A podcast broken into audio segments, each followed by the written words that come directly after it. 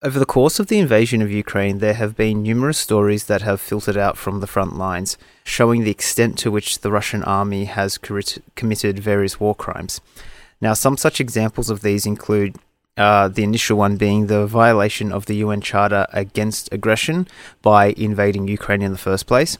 There's been a blatant disregard for civilian lives uh, by using missiles and explosives in densely populated areas the use of cluster munitions, which have been used in civilian areas as well as on hospitals, the targeting of humanitarian corridors, and violating ceasefires, which was in the news recently, where those ceasefires were set up and almost immediately violated by uh, the Russian army. Uh, there's been also footage of looting um, so, for example, the ones of the Russian soldiers going into stores and taking food and taking whatever else they need, as well as my favorite one, which was the guy taking chickens out of someone's backyard because they needed food.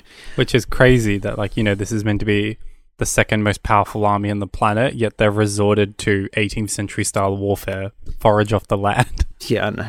I know. I heard one such reason for that was because the extent of Russian corruption in the military sphere means that even though they're funding the army, it doesn't necessarily mean that those gains are going down to the soldiers.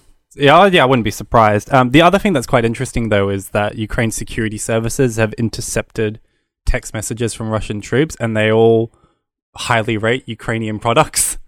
yep, yep. On top of that, there's also been forced deportation of residents as well, which, given the track record um, of Russia and uh, especially under the US during the USSR, the shipping of Crimean Tatar out of those uh, out of Crimea, it wouldn't surprise me as well that Russia would be doing this.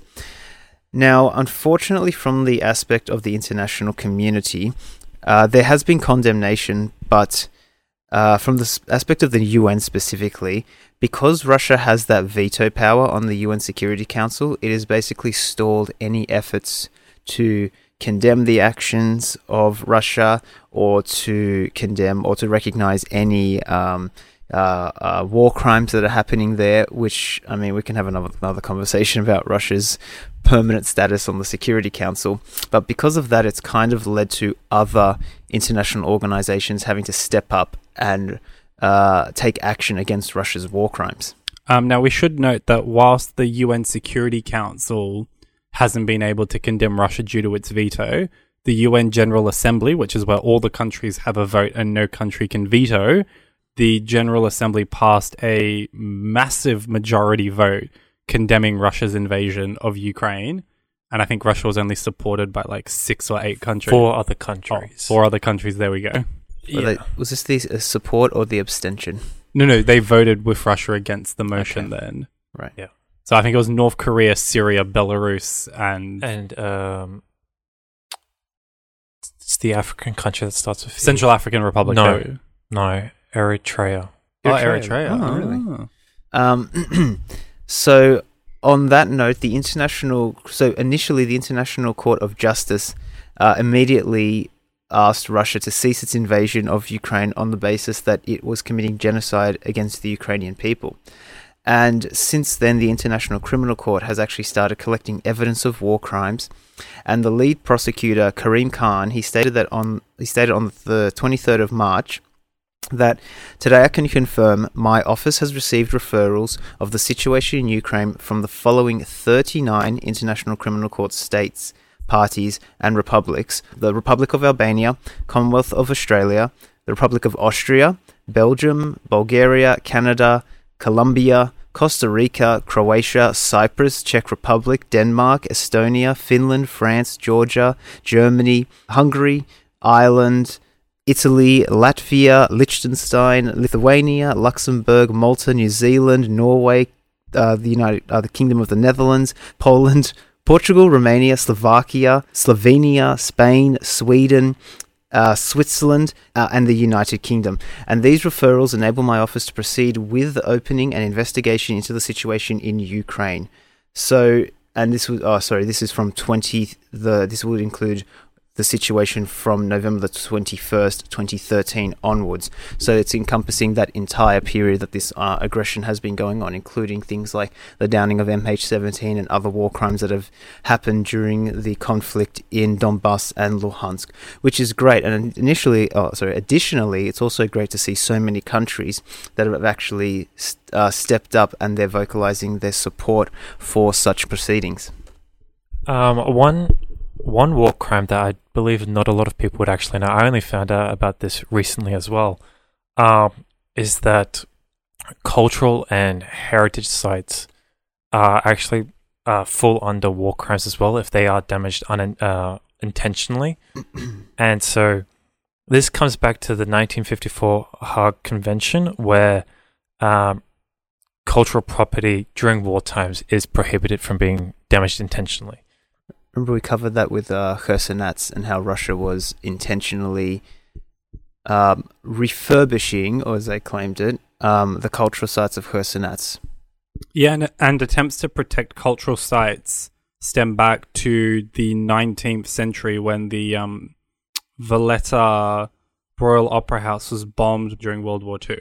Yeah, and it also aims to protect or to prevent rather the the theft of um, artworks and any other cultural um, artifacts that can be used um, or sold for profit, like we saw in World War II with the Nazis.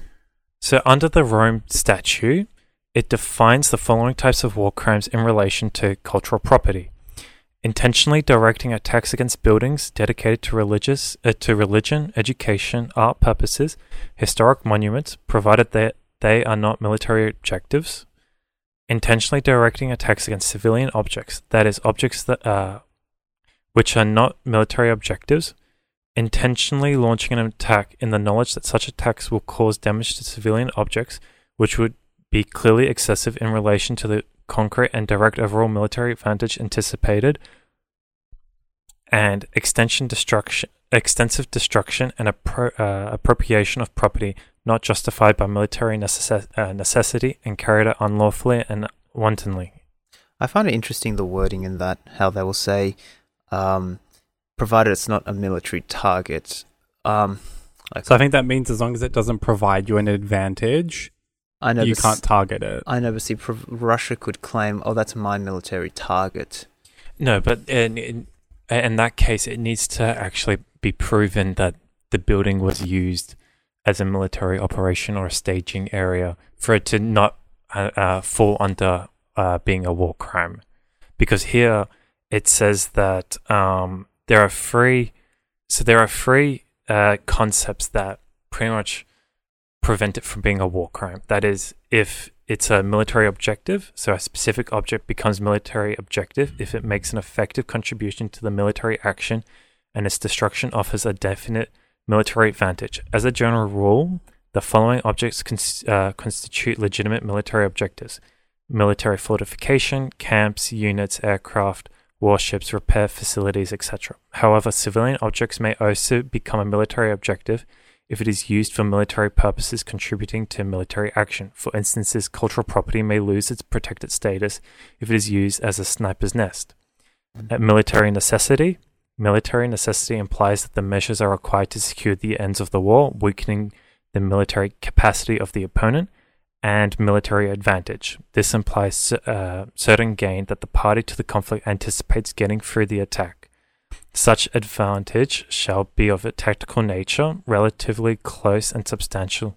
Long term goals, such as winning the war in general, should be disregarded. So, in the past, someone uh, has already been charged with uh, committing war crimes against cultural heritage sites.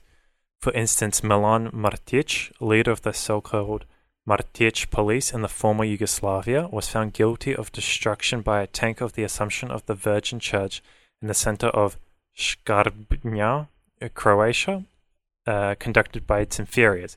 He was guilty. He was found guilty of 18 counts overall and sentenced to 35 years of imprisonment.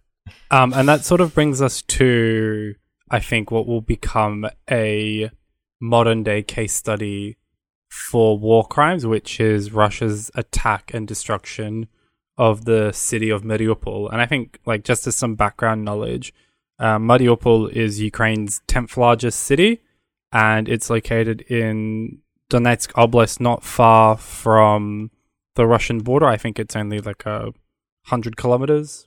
I think so, around there. Um, and this city basically, before the war, or like before Russia's current invasion, was one of Ukraine's biggest trading ports, and a lot of the exports from Donbass went via Mariupol to the uh, rest of the globe.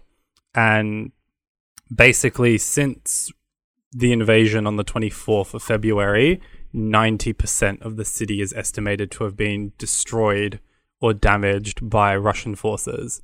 And there are various examples. So, like we mentioned, the Russian bombing of the Donetsk Regional Drama Theatre in Mariupol, where it was clearly visible outside of the theatre that there were children inside in big white letters.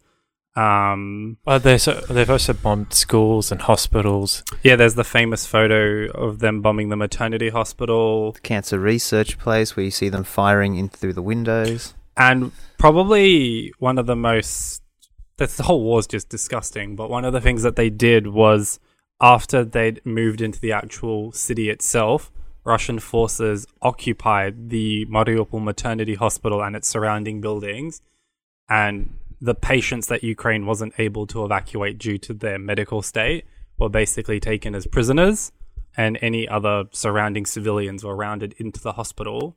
And the Russian armed forces set up artillery barrages outside of the hospital and just started bombarding the city, hoping that the Ukrainian army would respond, trying to take out the artillery positions and thus also unintentionally kill its own civilians. Yeah, so that goes down to the one of the other claims that Russians are using uh, civilians as um, shields to try and prevent the Ukrainians from attacking their positions. Which we saw in, when they invaded Donbass in 20, uh, 2014, where the Russian troops would use civilians to stand in front of them, knowing that Ukrainian soldiers wouldn't fire on their own civilians. Yeah, um, but this isn't new. Like there was very similar things um, that Russia committed in Chechnya. Very similar um, war crimes, especially in Syria. That campaign went on for a long time.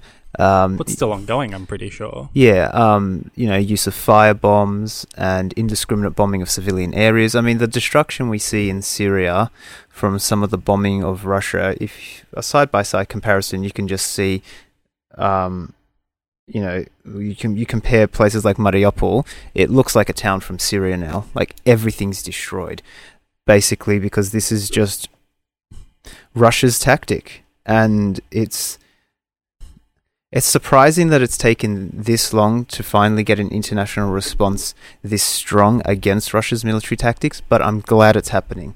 And hopefully, with the sanctions and everything, this may cause some domestic change in Russia that will hopefully see an end to this war soon. But, you know, until such time, there is going to be more deaths. I've heard that civilians are dying in Ukraine every hour. So, And it's not just that um, Russia's indiscriminately bombing civilian and civilian targets; they're also kidnapping evacuees and forcibly deporting them to Russia and checking their phones to see what kind of content they've been posting on social media.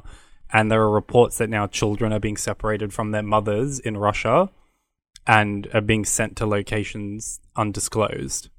They're also taking away their pass- passports as well, so they can't even travel uh, abroad that easily once they get into Russia. And even Putin said that you know people leaving Russia, for example, um, he called them traitors, and he said they were insects, or he compared them to some animal. Um, those people who are going to leave Russia. I mean, it's just a terrible situation for all of those who want peace. And we still haven't even mentioned the attack on the um, nuclear facility, F- just full on, full scale bombardment of a nuclear facility. And we should mention that the Zaporizhia nuclear power plant is the largest nuclear power plant in Europe and one of the largest in the world. And Ukraine's foreign minister Dmytro um, he published a tweet during the attack saying that if this was allowed to continue, it would be was it six times worse than Chernobyl? Uh, yeah, it would be, and it, it got pretty close as well because um, I think one of the warehouses actually caught on fire, and because of the shooting, the fire brigade couldn't actually come in there until a while later. So there was still that whole risk uh, of it spreading to the reactor or somewhere um, where there could have been like a re- uh, an explosion and causing all this radioactive dust as well to come up. Did you guys see the video of the guys inside the control room trying to send messages to the Russian forces? Where they were like, please stop this, you're going to destroy the world and stuff like that. Um, another um, another one in Chernobyl was that um, the operators that were stuck in there once uh, Russia had captured that area, they were actually working for 660 hours, um, just trying to keep it all under control and with no actual team to swap out with. So uh, after 660 hours, um, a bunch of volunteers from Ukraine were able to enter into the reactor to actually give the the other team some rest.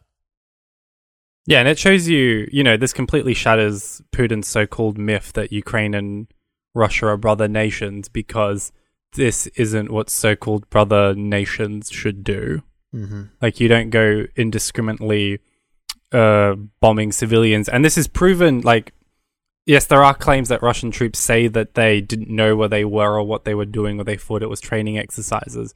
But captured Russian pilots have stated on record that um, once they got given their coordinates and saw that they were civilian targets, they bombed them anyway. Yep. So, you know, you can only claim for so long ignorance. Yeah. I think it's important to mention, though, that um, Russia's claims that Ukraine is committing war crimes falls really under the one war crime that Ukraine has committed the so far.